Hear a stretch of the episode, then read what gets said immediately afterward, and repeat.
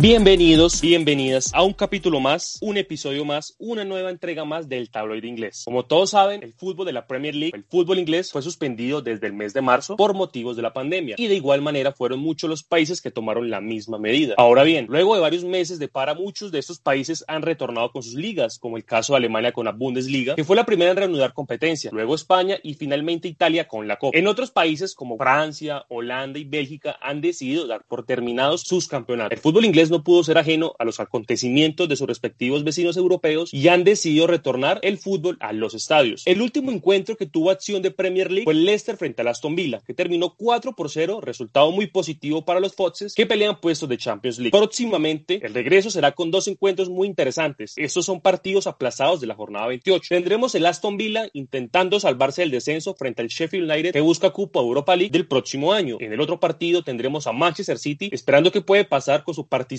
en la próxima edición de Champions League, recibiendo a un Arsenal versión Mikel Arteta. Para todo esto no estaré solo. Aquí a, mi lado siempre están los fieles. Rulo Aguilar, ¿qué tal? ¿Cómo va todo? Todo bien, Brandon. Contento, expectante porque vuelve la Premier League. Quizás no en las condiciones que esperamos que termine esta temporada, pero bueno, eh, que retome es importante y vamos a estar analizando sobre esta vuelta de la Premier. Y por otro lado nos acompaña Álvaro. Álvaro, ¿qué tal? ¿Cómo va todo? No, nada, pues como decía Rulo, pues como viendo a ver, a ver cómo sigue la Premier, viendo a ver si cómo viene cada equipo y nada, con mucha expectativa. Bueno, tenemos varios temas interesantes, muy importantes, para hablar de todo cómo hace el regreso de la Premier League. Yo creo que el tema más interesante va a ser el Project Restart. Álvaro, cuéntanos, ¿cómo es esto? ¿Es un protocolo? ¿Es una forma de volver al fútbol? ¿Qué realmente es el Project Restart? Es como, por ejemplo, es lo que planeó el gobierno en compañía junto con la FA y compañía con la Premier League para poder ver cómo reiniciar otra vez todo el fútbol inglés, todas las autoridades inglesas. Y pues eh, este proceso, pues como empezó por fases, la primera fase fue sin contacto, y todo muy individual, eh, en grupos pequeños. Ya segunda fase fue como más grupo más grande, con contacto, con más contactos entre miembros del cuerpo técnico y jugadores. Como que fue todo muy, muy paso a paso para poder llegar al punto en el que estamos hoy. Aparte de eso, como que más adelante mi compañero Brandon también lo va a estar, también hicieron muchos test entre mayo y junio que pues dan como una nota como de esperanza, de decir, como bueno, no hay tantos casos como se puede prever. Con todas las prevenciones que va a tomar la Premier League, tanto no tanta gente en los estadios, o sea, todo lo que se puede prevenir lo va a hacer la Premier, obviamente, pues para poder que se pueda seguir jugando fútbol. Bueno, con el tema de los test, ha sido muy interesante saber cómo las demás ligas o cómo todas las ligas a nivel mundial han tratado de manejar este tema. Sabemos que ciertas ligas tienen más jugadores que en otras y han tratado de, de hacer estas pruebas por rondas, más o menos, tratando de que sean semanales o casi diarias. Por ejemplo, en la Premier League han realizado más de 7000 pruebas entre jugadores y directivos o toda la parte organizacional de todo lo que tenga que ver con, con los clubes de la Premier. La ronda 1 fue entre el 17 y 18 de mayo, 748 pruebas, con 6 pruebas positivas en tres clubes. Cabe recordar que normalmente la información de los positivos ha sido muy confidencial y me parece interesante que lo hagan de esta manera. Creo que es muy viable ya que se reserva de cierta manera la confidencialidad de la persona que desgraciadamente salió positiva en COVID-19. La ronda 2 fue del 19 al 22 de mayo, 996 pruebas con 6 pruebas positivas en tres clubes. Luego, la ronda 3 del 25 al 26 de mayo, 1008 pruebas con 4 pruebas positivas en dos clubes. Ronda 4 del 28 al 29 de mayo,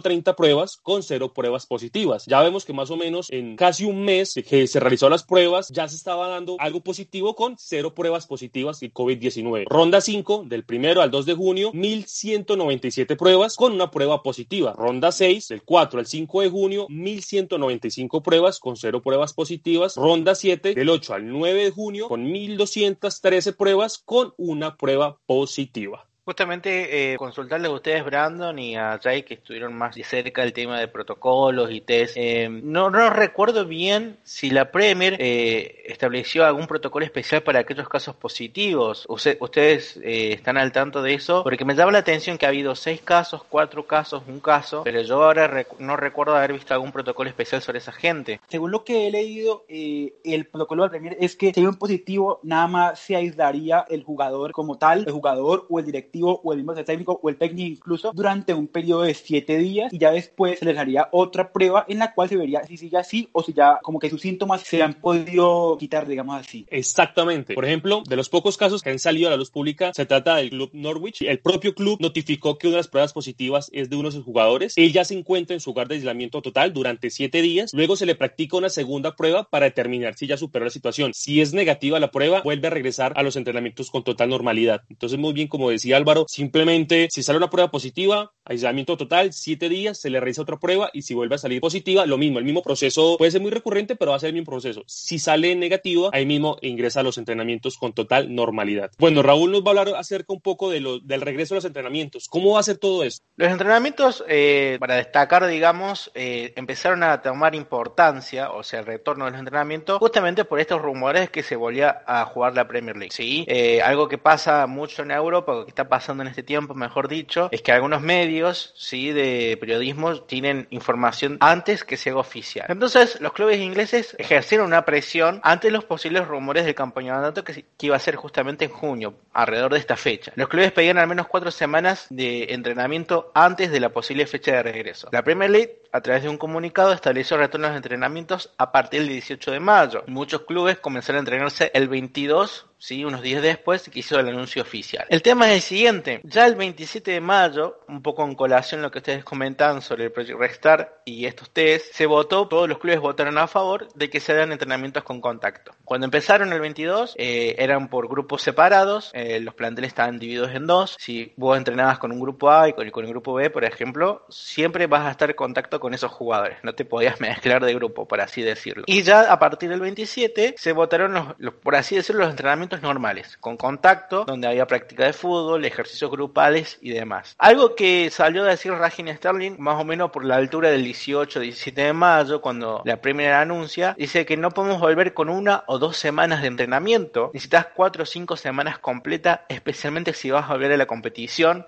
donde literalmente te pagan por ganar. Necesitas una preparación, no puedes saltar al campo directamente. Y un poco lo que decía Steve Bruce también, que necesitaba más o menos 3, 4 semanas para aclimatar a los jugadores, si no se iban a caer como hojas de papel en la cancha. Bueno, va a ser interesante la manera en que los clubes van a regresar a los entrenamientos. Creo que es lo que más preocupa tanto a propios jugadores, ya vimos el caso de, de N'Golo Kanté, de Troy Dini, jugadores que tal vez en su momento o al principio no quisieron como volver a los entrenamientos. Se ha dicho que la Premier va a respetar a los jugadores que no desean entrenar, que no deseen hacer parte del regreso de la Premier League, se les va a respetar ese derecho y me parece muy bien, porque es el derecho a, a la libre expresión, de cierta manera, al derecho a la humanidad, a, tener una posición diferente y creo que el miedo también está independiente que haya un protocolo, independiente que ya sea el proyecto Restart, realmente me parece algo muy viable. No sé, a Álvaro, Rulo, ¿qué piensan acerca también de estas decisiones que han tomado los jugadores en no regresar y a los que sí piensan regresar? Yo, yo coincido contigo, en, en, que pues como que era verdad, pues como cada jugador decía si quiere jugar o no, ya sea por motivos personales o motivos ejemplo, eh, familiares, como así creo yo que pues como que los clubes pues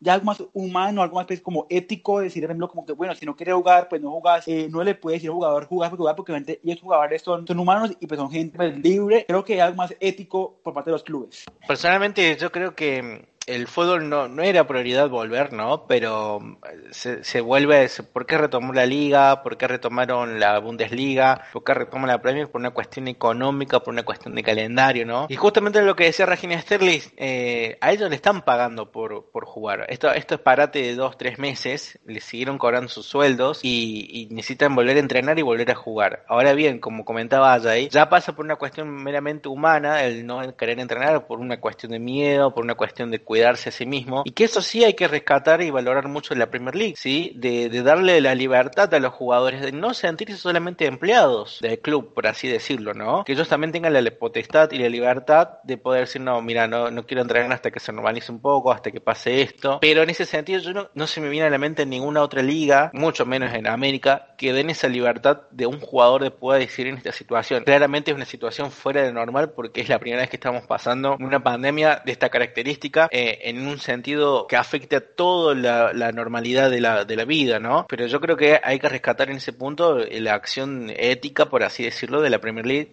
en darle libertad a los jugadores quienes puedan volver y quienes no que a final de cuentas el último que decide si el fútbol regresa es el jugador. Aunque bueno, realmente no decide, no le preguntan. Y eso pasa mucho eh, aquí en Sudamérica, donde en varias ligas, las colombianas, las argentinas, donde no les han preguntado realmente si desean regresar o no desean o cómo están. Y simplemente son los altos mantos, los equipos. Se entiende que muchos de estos están preocupados, digamos, lo económico, porque a final de cuentas, como bien lo decía Raúl, regresar al fútbol simplemente es económico por temas de de clasificación a Champions, a Europa League, por temas de descenso, por temas de televisión, por temas, bueno, digamos de entradas, pero no va a ser esta temporada, sino ya la, tal vez la próxima, porque van a ejercer presión para que, no sé, tengan un aforo tal vez del 20, 30%, medida que vayan pasando todo lo de, lo de la pandemia, pero realmente el jugador termina siendo no beneficiado frente a la decisión. Se entiende que son empleados del club, una empresa, digamos, que, que, ejerce la presión de que le pago, debe hacer lo que yo diga, de cierta manera, no sé si se puede decir así, porque digamos que está también involucrando un poco los derechos humanos, pero de, de una u otra manera el, el, jugador debe seguir los reglamentos del equipo y desgraciadamente es así. Y pues bueno, si se están dando estos casos de que jugadores, tanto jugadores de equipos importantes como no tan importantes, caso, caso Watford, Chelsea, digamos, para un poquito maluca la comparación, pero como para verlo desde ese punto, que se vea tanto los grandes como los pequeños, entonces digamos que que puede ser importante para ir notificando, ¿no? Digamos que es importante ahora lo que está pasando frente al regreso de las ligas, porque cada liga está tomando algo importante de la otra. Me explico. Cuando regresó la Bundesliga, como bien lo decía al principio, fue la primera liga en regresar y sé que muchos hemos estado viendo los partidos de la, de la Bundesliga. Hicieron las demás ligas comenzar a mirar qué estaban haciendo bien y también qué estaban haciendo mal. De esta manera copiar y poder retornar. Y creo que eso fue lo que hizo la Premier League, tratar de esperar que las demás ligas iba a ser una de las ligas importantes de las últimas en regresar ya, ya regresó España, en Italia regresó primero la Copa, luego va a regresar la Liga, Francia, Holanda ya dieron por cancelar, entonces como que trataron de, de ver todas las posibles soluciones. Primero, cancelar o seguir. Vamos a seguir, listo. ¿De qué manera vamos a seguir? Con este protocolo, con el otro protocolo, cuántas pruebas y así hacer algo positivo tanto para la liga como para los jugadores, como para los empleados, como para todo lo que tenga que ver con lo que es la Premier League. Bueno, vamos a hablar acerca de lo, de lo que está pasando en la liga o más bien de cómo va la clasificación, cómo van los equipos. No sé, Álvaro, un recuento pequeño, largo, conciso de todo lo que está pasando con, con la Premier League dale, sí, o cómo está la clasificación. Eh, pues como todos sabemos, el Liverpool le lleva una ventaja más que grande de casi 25 puntos al segundo que es el Manchester City. Después el City, el Leicester, entonces el Chelsea, todos se pelean por una, por una plaza de Champions, porque todos están ahí viendo a ver qué pasa con el City, qué pasa con la Copa, son cosas muy buenas. Y después se viene lo mejor de la liga, que es del quinto puesto hasta el noveno, que es el Arsenal, o sea, tanto Manchester United, Wolverhampton, Sheffield, Tottenham, Arsenal tienen posibilidades ante pagar a Europa League, viendo a ver qué pasa con el City, con PES de la UEFA y pues también hay un tema muy grande que es la parte como el descenso, porque pues equipos, por ejemplo, como el Norwich está último, pero pues como que aún tiene posibilidades, pero es muy mínimo lo que puede hacer, y por ejemplo como el Aston Villa, el Bournemouth, el Watford, el Brighton, el West Ham, para ambos casos va a ser una lucha encarnizada por no descender. Ahora bien, viene el otro tema. Ya sabemos qué es lo que está pasando con la Premier League, cómo están los clasificados, cómo están los equipos. Ahora viene el tema del calendario. Sobrecarga de partidos, partidos todos los días. Vamos a tener partidos todos los días, de todas las fechas. Va a ser domingo a domingo, realmente. Entendiéndose así, porque faltan varias jornadas. También se espera lo de la Champions. Entonces deben acortar rápidamente para el comienzo de la próxima temporada, que más o menos sería, no sé si a principios o a finales de agosto. Raúl, más o menos, ¿cómo va a ser todo este tema del calendario? ¿Cómo van a ser los partidos? ¿Cómo va a regresar la, la Premier en sí? ¿Cómo van a ser las jornadas? Bien, Brandon. Y efectivamente, como vos mencionabas, va a haber un calendario muy apretado, no solamente una cuestión de la Premier League, sino en todas las ligas que están retomando la actividad, ¿no? Quizás un poco menos la Bundesliga porque son menos equipos, pero la Premier League va a tener partidos a partir justamente del miércoles 17, arrancando con Aston Villa Sheffield United. Y el último partido que se va a jugar de esta temporada 19-20 va a ser West Ham Aston Villa. Bueno, se van a jugar todo en simultáneo, obviamente, que va a ser el domingo 26 de julio. Es decir, que esto no va a estar arrojando aproximadamente 10 o 9 partidos dependiendo de los clubes. Por ejemplo, Aston Villa, Manchester City, Sheffield United, Arsenal van a jugar 10 porque ellos adeudan todavía un partido de la fecha anterior y el resto jugarán 9 partidos, los cuales van a tener aproximadamente estos equipos 10 partidos en 39 días de competición.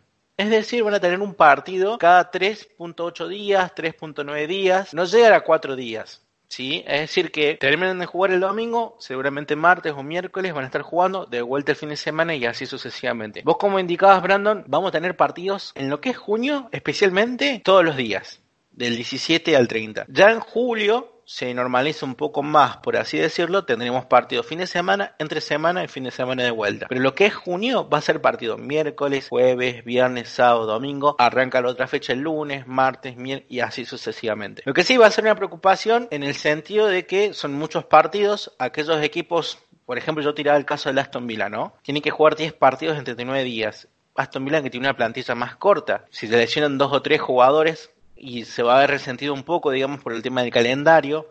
Un poco lo que ha pasado en la Bundesliga, donde hay equipos que han empezado a jugar sus primeros partidos y ya los jugadores tienen dolores musculares o molestias musculares. Y por ejemplo, el Mallorca, que ha convocado a un chico de 15 años por una cuestión que necesita rotar la plantilla.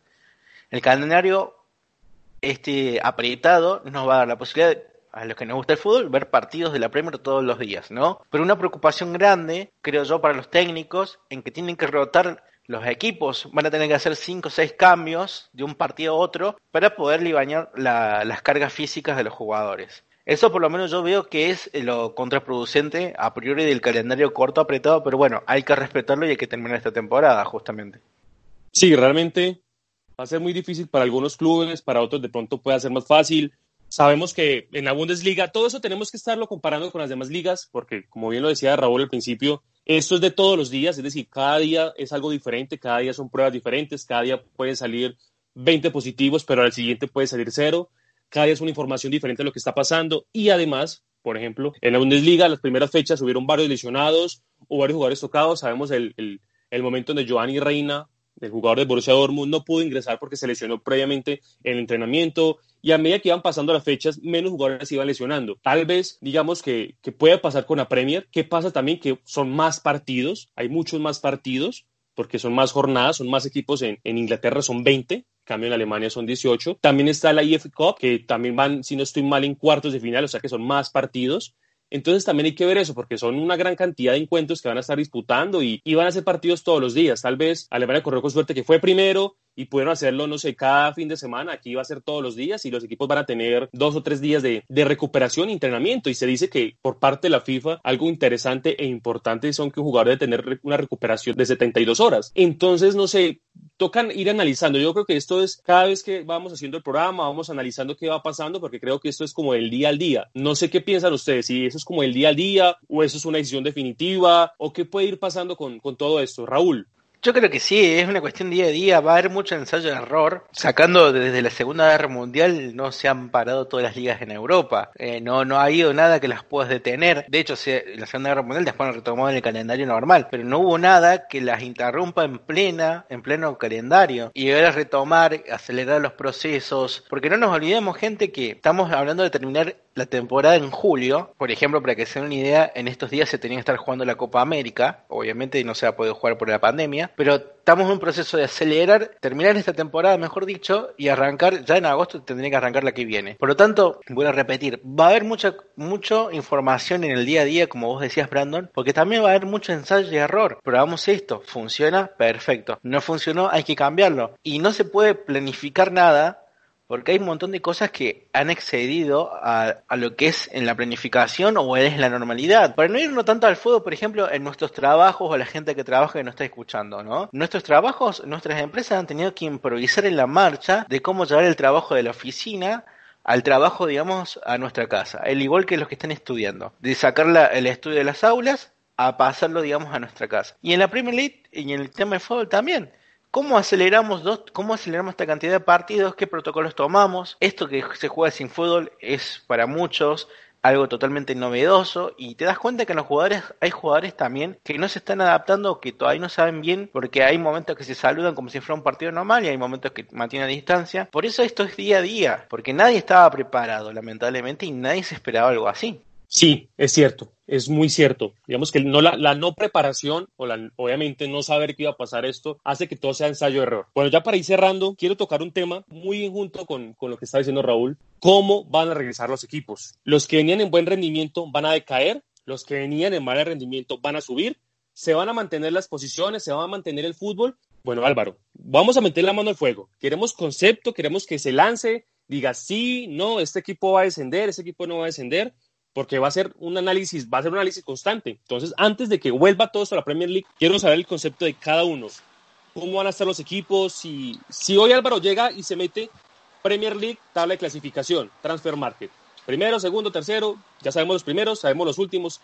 ¿Qué va a pasar Ajá. con los equipos de la Premier League? Pues mira, la verdad creo que es un poco complicado como decir, porque primero necesitamos ver, creo que yo primero me tomaré uno para verlo como de, primero para verlo como qué equipo, como cómo llega físicamente, cómo llega mentalmente, así para poder ver si puede competir a mal nivel o pues si ha bajado mucho el nivel. Creo yo que las cosas se mantendrán pues igual o más o menos igual a, como estaban antes, en mi opinión, y pues como creo yo, en descenso, cosas así, por ejemplo Norwich, por ejemplo Bournemouth, por ejemplo eh, Aston Villa, creo que lamentablemente pues como que ya está muy tarde para que ellos hagan pues como un envío final para que puedan eh, quedarse en la Premier. Bueno, Álvaro le dio viejito. no mentiras, pero entiendo, entiendo, entiendo. Digamos que hay que esperar también cómo regresan los equipos, cómo están entrenando, tal vez los jugadores cómo van a estar, el rendimiento de los equipos el regreso de varias ligas, muchos equipos han estado más bien débiles, digámoslo así. Por ejemplo, he visto mucho en todas las ligas que los arqueros creo que han sido los puntos más débiles. Varios arqueros han estado por bajo nivel. Y también tiene que ver un poco cómo pueda pasar. Pero bueno, Raúl, la misma pregunta. La misma pregunta. Y láncese pues.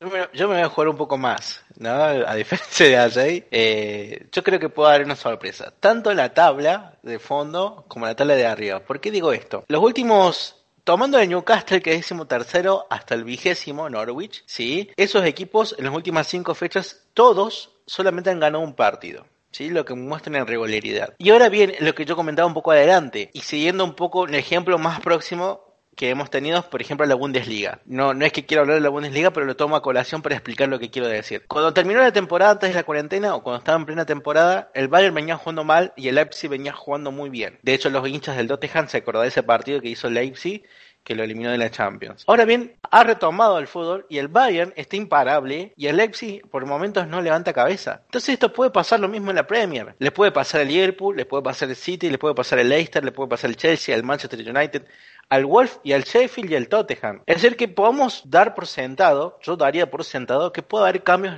drásticos en la tabla. Si un Chelsea empieza mal, perdiendo tres partidos consecutivos, por así decirlo, o dos, y ya te saliste de, competiciones europeas. Entonces, el calendario por eso vuelvo a repetir, este calendario corto no te va a dar oportunidad de equivocarte. Lo mismo pasa con la tabla del fondo. Desde el Brighton, que está decimoquinto, al Aston Villa, que está decimonoveno, solamente hay cuatro puntos de diferencia. Ahí puede ser una carnicería, como usted quieran llamarle. Puede pasar de todo. Si el Aston Villa encamina tres triunfos seguidos y el Brighton encamina tres derrotas seguidas, se cambió, se invirtieron los roles. Por eso hay que ver, como decía Jay, cómo empiezan los, los, clubes. La preparación yo creo que son más o menos todos iguales, pero a la hora de encarar partidos, como vimos en la Bundesliga, por ejemplo, el partido de Borussia Mönchengladbach, el arquero Jan Sommer se cometió muchos errores. Tenemos arqueros acá de muy buen nivel, pero supongamos que Dubravka de Newcastle tenga dos partidos malos con errores. Y sí, ya Newcastle va a perder, va a, estar en zona de descenso o, luchando para no descender. Por eso yo creo que hay que tener atento a los primeros partidos. Los del miércoles, justamente 17, los del viernes 19 y ver el sábado y domingo a ver cómo responden los clubes, porque nos puede dar sorpresas. Yo creo que no, no es seguro decir este club va a terminar acá o este club va a descender, pero sí que va a haber sorpresa en la tabla. Para mí sí va a haber sorpresa.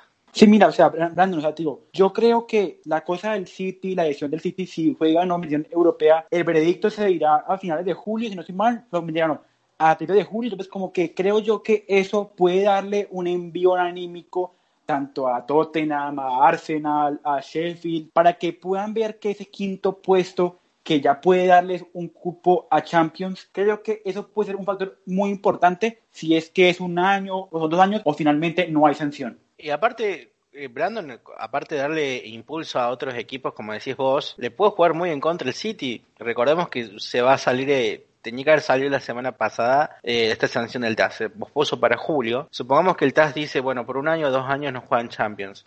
Y el City ya no, no puedo, ya no tiene forma de luchar por el título. Los jugadores no se van a preocupar porque ya no tienen que jugar Champions la temporada que viene. ¿Y, y cómo manejas un plantel de esa característica? Quizás puede ser por un tema de más adelante o hablar en otro podcast, pero yo creo que también le puede ser contraproducente el City. Eh, obviamente son profesionales, pero no, no tendrían una motivación para ganar los partidos, por así decirlo, pienso yo. Bueno, ya vamos llegando al final, bueno, ya prácticamente ese final. ¿Algo más que les quede? Raúl, Álvaro, ¿algo más que, que, que acotar? ¿Algo más del Project Restart? ¿Algo más del inicio de las ligas? ¿Algo más de cómo va a iniciar la Premier League? ¿Algo más de los tests? ¿Qué más quisieran como caminar de acotar con todo este regreso del fútbol en Inglaterra de primera división? Yo antes que antes de terminar, recordar que si el Arsenal le gana al City y el domingo 21 el Liverpool le gana a Everton, ya tendríamos un campeón, ¿sí? Por lo tanto, tendríamos que ver, bueno, aunque ya los últimos partidos, lo importante de la Premier está en la tabla del descenso, pero yo creo que podemos tener campeón este, este domingo 21 prácticamente. Simplemente aclarar eso, recordar a la gente eso. Pues yo quiero, pues, como dar ejemplo, como de algo muy salido del fútbol, que es lo del movimiento de Black Lives Matter, que pues que la Premier eh, está muy de acuerdo con este movimiento, creo yo que todo eso pues como que puede darle a la Premier pues como un toque más como de como de sentimiento como de o sea como que siento como que la Premier se preocupa pues como por las causas sociales digamos así y bueno, yo finalmente hacer una mención especial para Marcus Rashford, jugador, bueno, varios han sido jugadores, pero quiero acotar un poco sobre él, el jugador inglés, joven inglés del Manchester United, que ha apoyado con su fundación y varias fundaciones alimentar a niños que lastimosamente no han podido, digamos, tener una buena estadía, una buena cuarentena durante lo que ha pasado con esta, esta pandemia. Y, y de una u otra manera ha, ha pedido, ha exigido, ha obligado, no sé cómo lo podemos tomar, al gobierno británico para decirles, venga, durante el verano, que muchos estudiantes están en casa, muchos estudiantes obviamente estarán de vacaciones, pero no estarán alimentándose. ¿Me explico? Sabemos que en muchas partes del mundo, pasa en Latinoamérica, pasa en Europa, pasa en Asia, pasa en Norteamérica, bueno, pasan todos los continentes y en todos los países. Normalmente muchos jóvenes de bajos recursos y de ciudades bastante difíciles buscan alimentación en las escuelas, en los colegios, en las universidades, porque estas de una u otra manera proveen eso. Me parece muy positivo que lo hagan y creo que es una manera muy viable. Alimentación, desayunos, almuerzo, como se llama aquí en esta parte de, Sudamérica, la cena. Sabemos que ya en esta época de verano no podrán asistir al colegio y por ende no tendrán alimentación. Y bueno, ¿qué pueda pasar con esto? Que de una u otra manera van a haber problemas alimenticios, van a haber problemas bueno, mucho más grandes que lo que pueda estar con la pandemia. Entonces, ha exigido, ha pedido, ha obligado, como vuelvo y te lo repito, a decir al gobierno, venga, habiliten las escuelas, habiliten los colegios, habiliten todos los eh, centros educativos para que los jóvenes puedan seguir siendo alimentados, para que los jóvenes niños puedan seguir teniendo un plato de comida, porque las familias están pasando unos malos momentos. Bueno, este es el final del tabloide inglés. Recordarles que estamos en Twitter, arroba el tabloide inglés. También estamos en Instagram. Tenemos información de todos los clubes, tenemos todo lo que tenga que ver con la Premier League. Estamos en Spotify con todo el condimento de lo que tenemos. Vamos a estar subiendo programas de todas las jornadas, entrevistas, momentos importantes. Agradecer a Raúl, agradecer a Álvaro por hacer parte de este gran programa. Y listo, nos vamos. Nos vamos nomás. Y esperar la Premier. Así es, a esperar a ver qué puede pasar. ¿Quiénes van a ser los que clasifiquen? ¿Quiénes van a ser los que desciendan? Vamos hablando de todo esto. Nos vamos. Gracias por hacer parte del tabloide inglés.